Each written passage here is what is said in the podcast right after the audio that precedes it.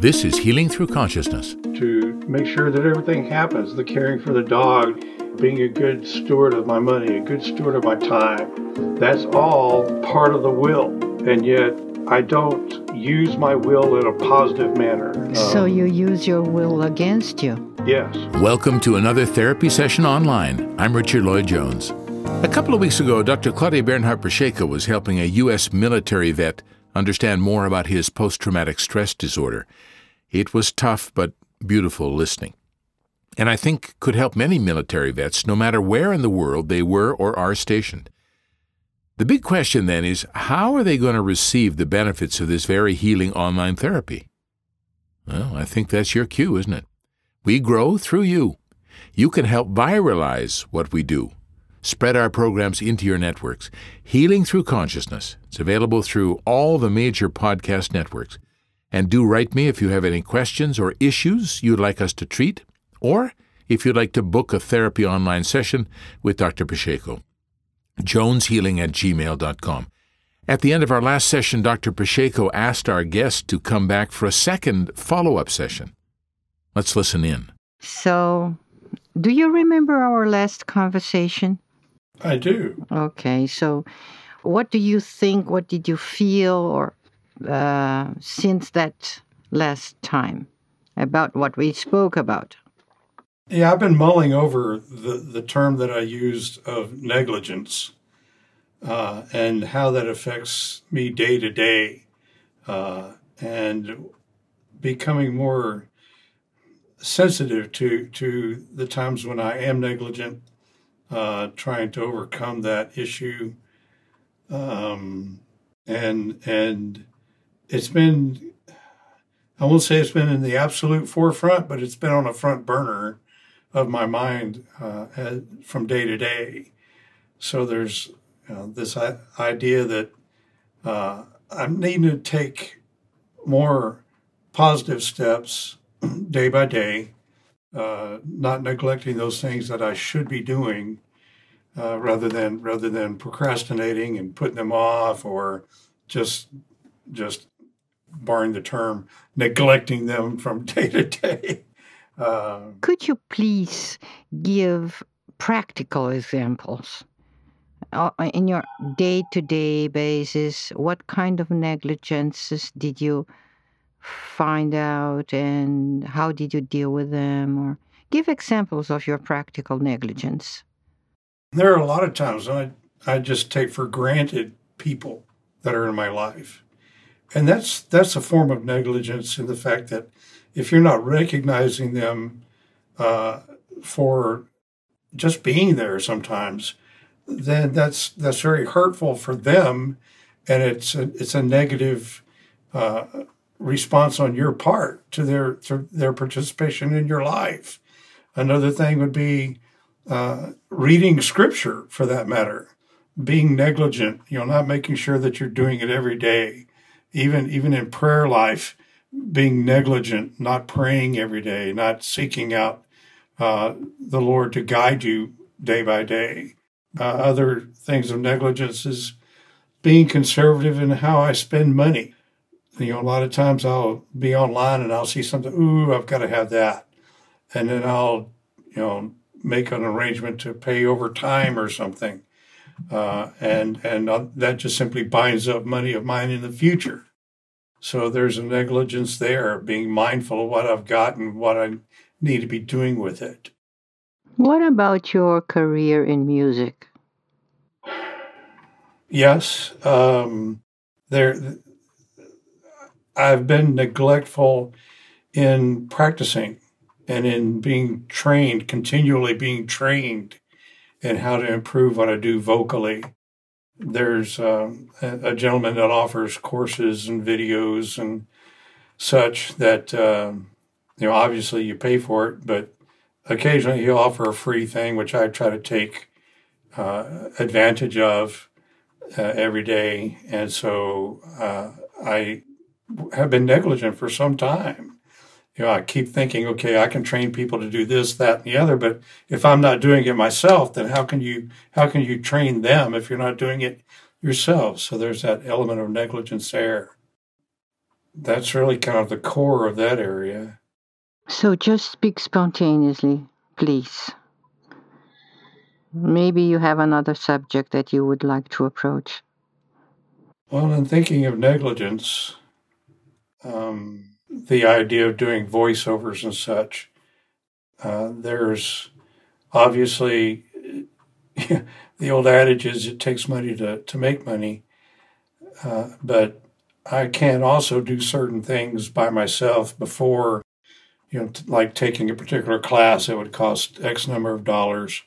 Uh, I can still do other things that might be able to afford me the opportunity to take that class, but I neglect to take the time to do it. Um, and it's not a matter of not having the time, it's a matter of just simply not putting myself in front of the microphone to be able to accomplish it. And and that too is is in essence a part of negligence, not being a good steward of my time, uh, which is a major issue, I believe.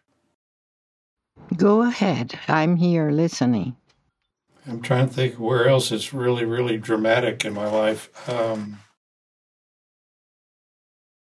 yeah, I don't even take time to work and train with my service dog as much as I should. Again, that's being a good steward of my time, being a good steward of, of have, being an owner of a service dog. Um, I don't I don't go out in public as much as I used to, you know, going to the store or things like that. But um, still, he needs to have my time. He needs to have day to day activity with me. I neglect to do things like keeping a proper calendar. Case in point, just last week, one of my son in laws had a birthday. And I was I had his birthday on the wrong day in my calendar. And I was like, oh my gosh, how did that happen? And I've still neglected to fix it in my phone calendar as to the correct date. I, I neglect caring for neighbors around me. I don't get involved unless I'm asked to. You know, in other words, I don't make myself present to them and say, hey, you know, if you need something, please let me know if I can help. Those kind of things that a good neighbor should be. I'm kind of neglecting the things that my dad used to do. Uh, he was very good about being the neighbor that everybody would want to go to uh, for for help or for advice or anything like that. He was well known for that, and yet I don't do it. So there's that negligence there, because that takes an act of the will. That takes determination that you're going to be that person. It takes determination to make sure that everything happens. The calendar, the caring for the dog, the recognition of people around me, being a good steward of my money, a good steward of my time. That's all part of the will. And yet I don't use my will in a positive manner. so you um, use your will against you. Yes. Because from what you you said, all the examples you gave were uh, like when you were negligent with things or beings or people that you love that are important to you. Yes, that's pretty much it. Again, it's it's So being negligent with these things, you are being negligent with what you like the most. So your happiness decreases. And with your religious upbringing, you must even inflict a lot of pain in, accusation and feelings of guilt of not having taken care of what you would like to. So uh, I see in this attitude, I don't know if you perceive, this is mostly unconscious, a big sabotage. And um, as if deep, deep down, you give up everything you enjoy the most and everybody you enjoy the most. Things that are very dear to you and people. and I seem to find myself, you know, taking a look at things like you just suggested, the things that I enjoy the most, that I love the most, it seems like if there's something that I really enjoy doing, I'll get into it and I'll get deeper into it. And the deeper I get, there's this sense of the less that I want to do it. Even though I know that, hey, this is good stuff. I enjoy it. It's productive. It's, it's entertaining at the same time. And yet the deeper I get into it, the less I complete it. So there's that element there, also negligence of the will, uh, the self destruction that you were referring to. Um, and, and so, and you just gave a perfect example of what is inversion, psychological inversion. Mm-hmm. What we mean about having this inversion, like as it the original sin. Right. What we like the most, we reject the most, and we don't perceive it. It's it seems as if we would need to put a lot of effort in order to accept what we love the most. And it's almost though as there's almost a fear of of doing the things that are correct.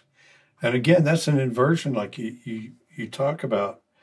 Uh, you know, it's, it's it's almost like when Paul in his writing, he said, "That which I would not, that do I do, and that which I would not do, that do I do." Uh, in other words, he he was writing about everything that was great for him to be able to accomplish. He wasn't doing it. And those things that were destructive, whatever, those were the things that he would do. So he was identifying that even in himself. Uh, and I can identify with Paul in that capacity as well. So at least you have this virtue to accept the consciousness of your inversion. This is an enormous virtue. Very few people even imagine they have such a thing. And mm. even, even when they realize they have it, they don't care. They stick to destruction. This is the choices mankind must do when we are here through this short time, short time and space that we, we live, this experience of choosing what we want for the future. When I say the future, I mean eternity, our eternal being, our eternal life. So that's why yeah. it's so important to acknowledge this, because this is like a burden we have to carry still like the original sin, we have to carry this within us. We cannot get rid of it, but we can achieve and get a, an enormous help from God every time we perceive it. Mm-hmm. The grace, the strength, the force, the energy, to the power to to cope with this inversion. Yeah, I find myself of late, you know, especially since our conversation last, that when I run into or when I recognize something that is negligent or harmful, uh, first off, I, I do, I stop real quick and I go, Lord, forgive me for not being a good steward, but also help me to get beyond this and, and take care of this issue.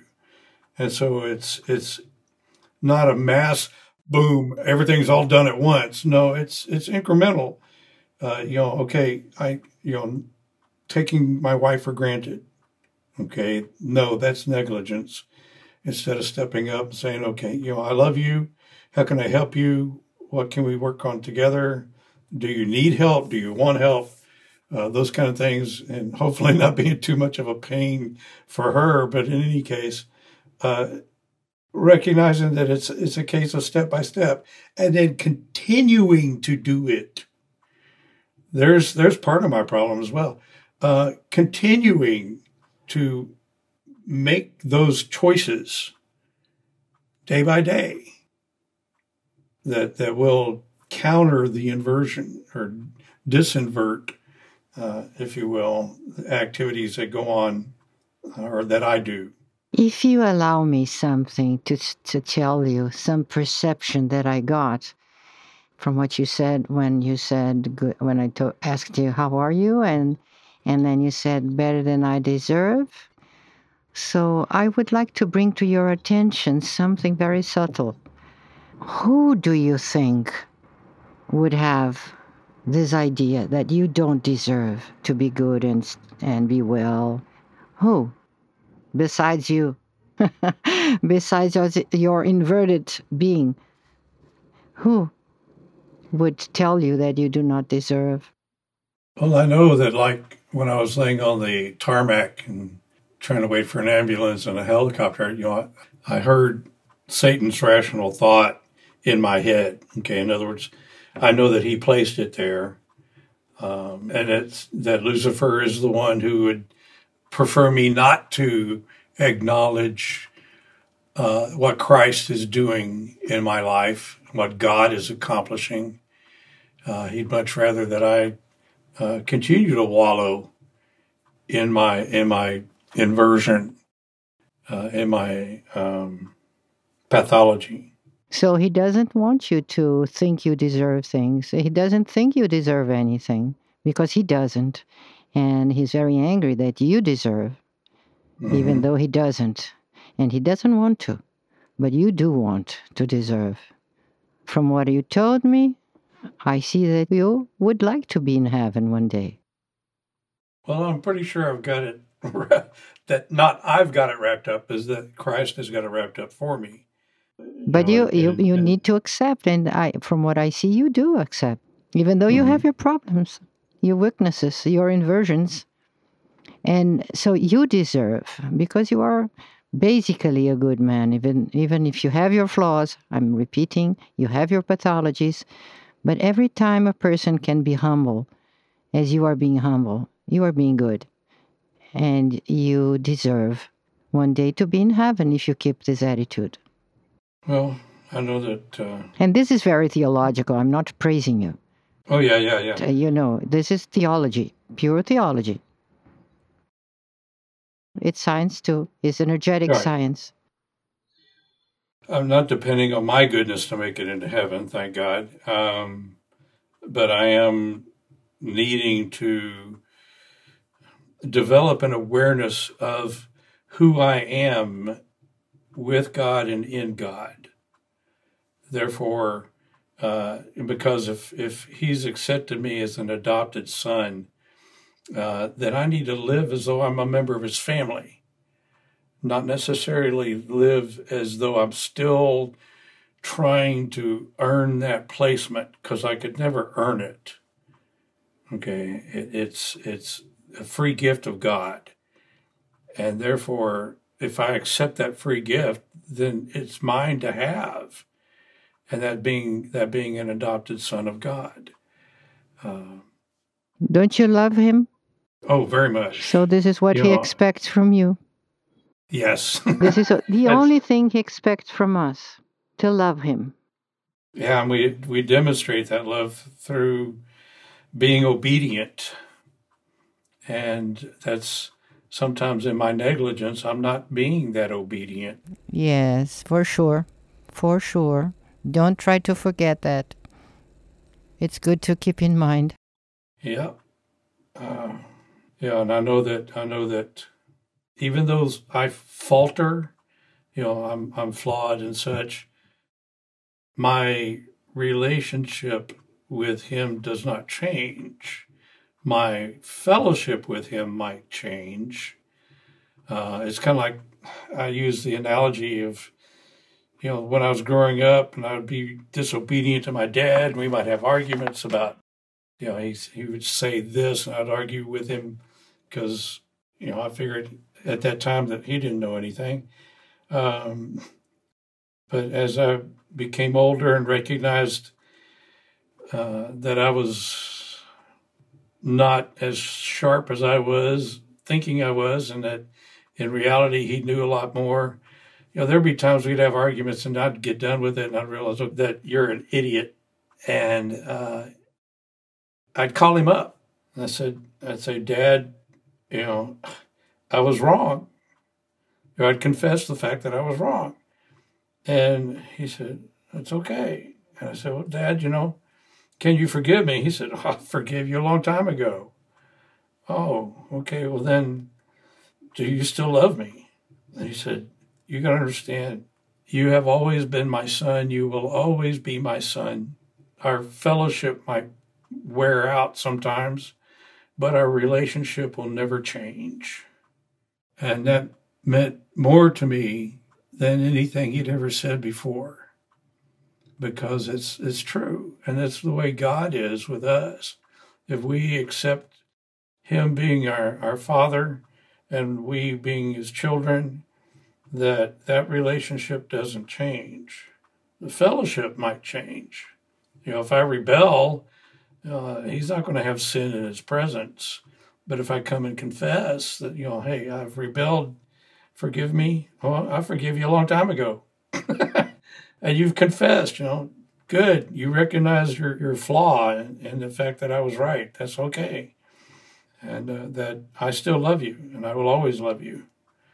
Uh, and when God does that, that's an amazing thing. Uh, you know, I've had some very back and forth conversations with God. Uh, and I mean that quite literally, you know, just like I said that Satan put his thoughts in my head when I was laying on the tarmac, there have been times that God has spoken to me specifically about certain issues and we would have a back and forth conversation. I remember one guy that I was a business partner with that ran off with all of our assets, and I literally hated the guy. And God and I had a conversation about that. And I said, Lord, you got to help me. I hate this guy. He goes, Okay. Um, do I love him? Yes, Lord, you love him. Well then you you have to love him. I can't. I hate this guy. Do i love him? Yes you love him. Well then you love him. I can't. For two hours i had that conversation back and forth until finally god said do i love him yes lord you love him well then you love him I said lord i can't but you love him through me and that broke a big wall in, in how I viewed things, how I was dealing with him. Uh, my wife told me later, she said that before that point, she was very frightened because it was almost as I was almost as though I was suicidal because I had trusted that guy more than I trusted my own brother. And when he did what he did, that was devastating to me. Like I said, it made a big difference in recognizing that I can't do this by myself. And there is also another perspective to be considered in this situation. This guy that was so loved by you and so that you were so loyal to him betrayed you and stole you. Um, you one must see from his perspective too because by doing so, he destroyed his being. He destroyed the best, the divine part in himself. So imagine mm-hmm. the degree of suffering this guy will have if he doesn't repent, if he doesn't regret what he did. He destroyed his uh, eternity by doing something like this. So mm-hmm. he destroyed his essence. It's very serious. He, he didn't get any advantage from what he did. Right. One must consider also this aspect. So you got the best part of it. Well, I do know that God can restore when we recognize in ourselves that we have uh, rebelled against Him. He restores us. He puts us back into place as part of His His covenant grace. Uh, in that uh, he he he has established a covenant with us in that it's it's I'm trying to remember the, the name of it, but it's a particular type of covenant where one party can restore the other rather than destroy the other. Um, and so there's that element. And so whenever we break the covenant that God has established with us, and we recognize it and we confess it, then He can restore us in that covenant, in that relationship, uh, so that we're back where we were. We're kind of back to God's normal again. Um, I do like our discourse about what is normal. because I know that in this world, in this realm, uh, things are not normal. They are, as you pointed out, is the inversion. And I love that part of the conversation because I use that every Sunday I'm in church. I'm talking about you know, the inversion. I'm talking about how we are so self destructive, uh, the things that we do, and recognizing that uh, it, God can restore us and put us back to the normal, to disinvert. Uh, but like I said, it's something that I can't do myself, by myself. Uh, I have to recognize it and then ask for God's assistance to continue on but and doing the things. Did you yeah. did you perceive that you had an idea when you hated him that he got some advantage from you, and you you you were like in a disadvantageous situation. But if you focus the true reality, you see that he got the worst part, and he did, he did he destroy himself what, with what he did, a big part Right. at least. So probably if we realize when we are attacked how much people that are attacking us they are destroying themselves and their being and the divine aspect in their beings if we realize this we would more likely to think as god said lord forgive them they don't know what they are doing Mhm. So much wisdom in this half hour session, isn't there? Except that half hour is the part you see. the years of study and practical application of the principles of integral psychoanalysis aren't visible except in the final result, which is always therapeutic. Join us next time on Healing Through Consciousness, the Therapy Online podcast. I'm Richard Lloyd Jones.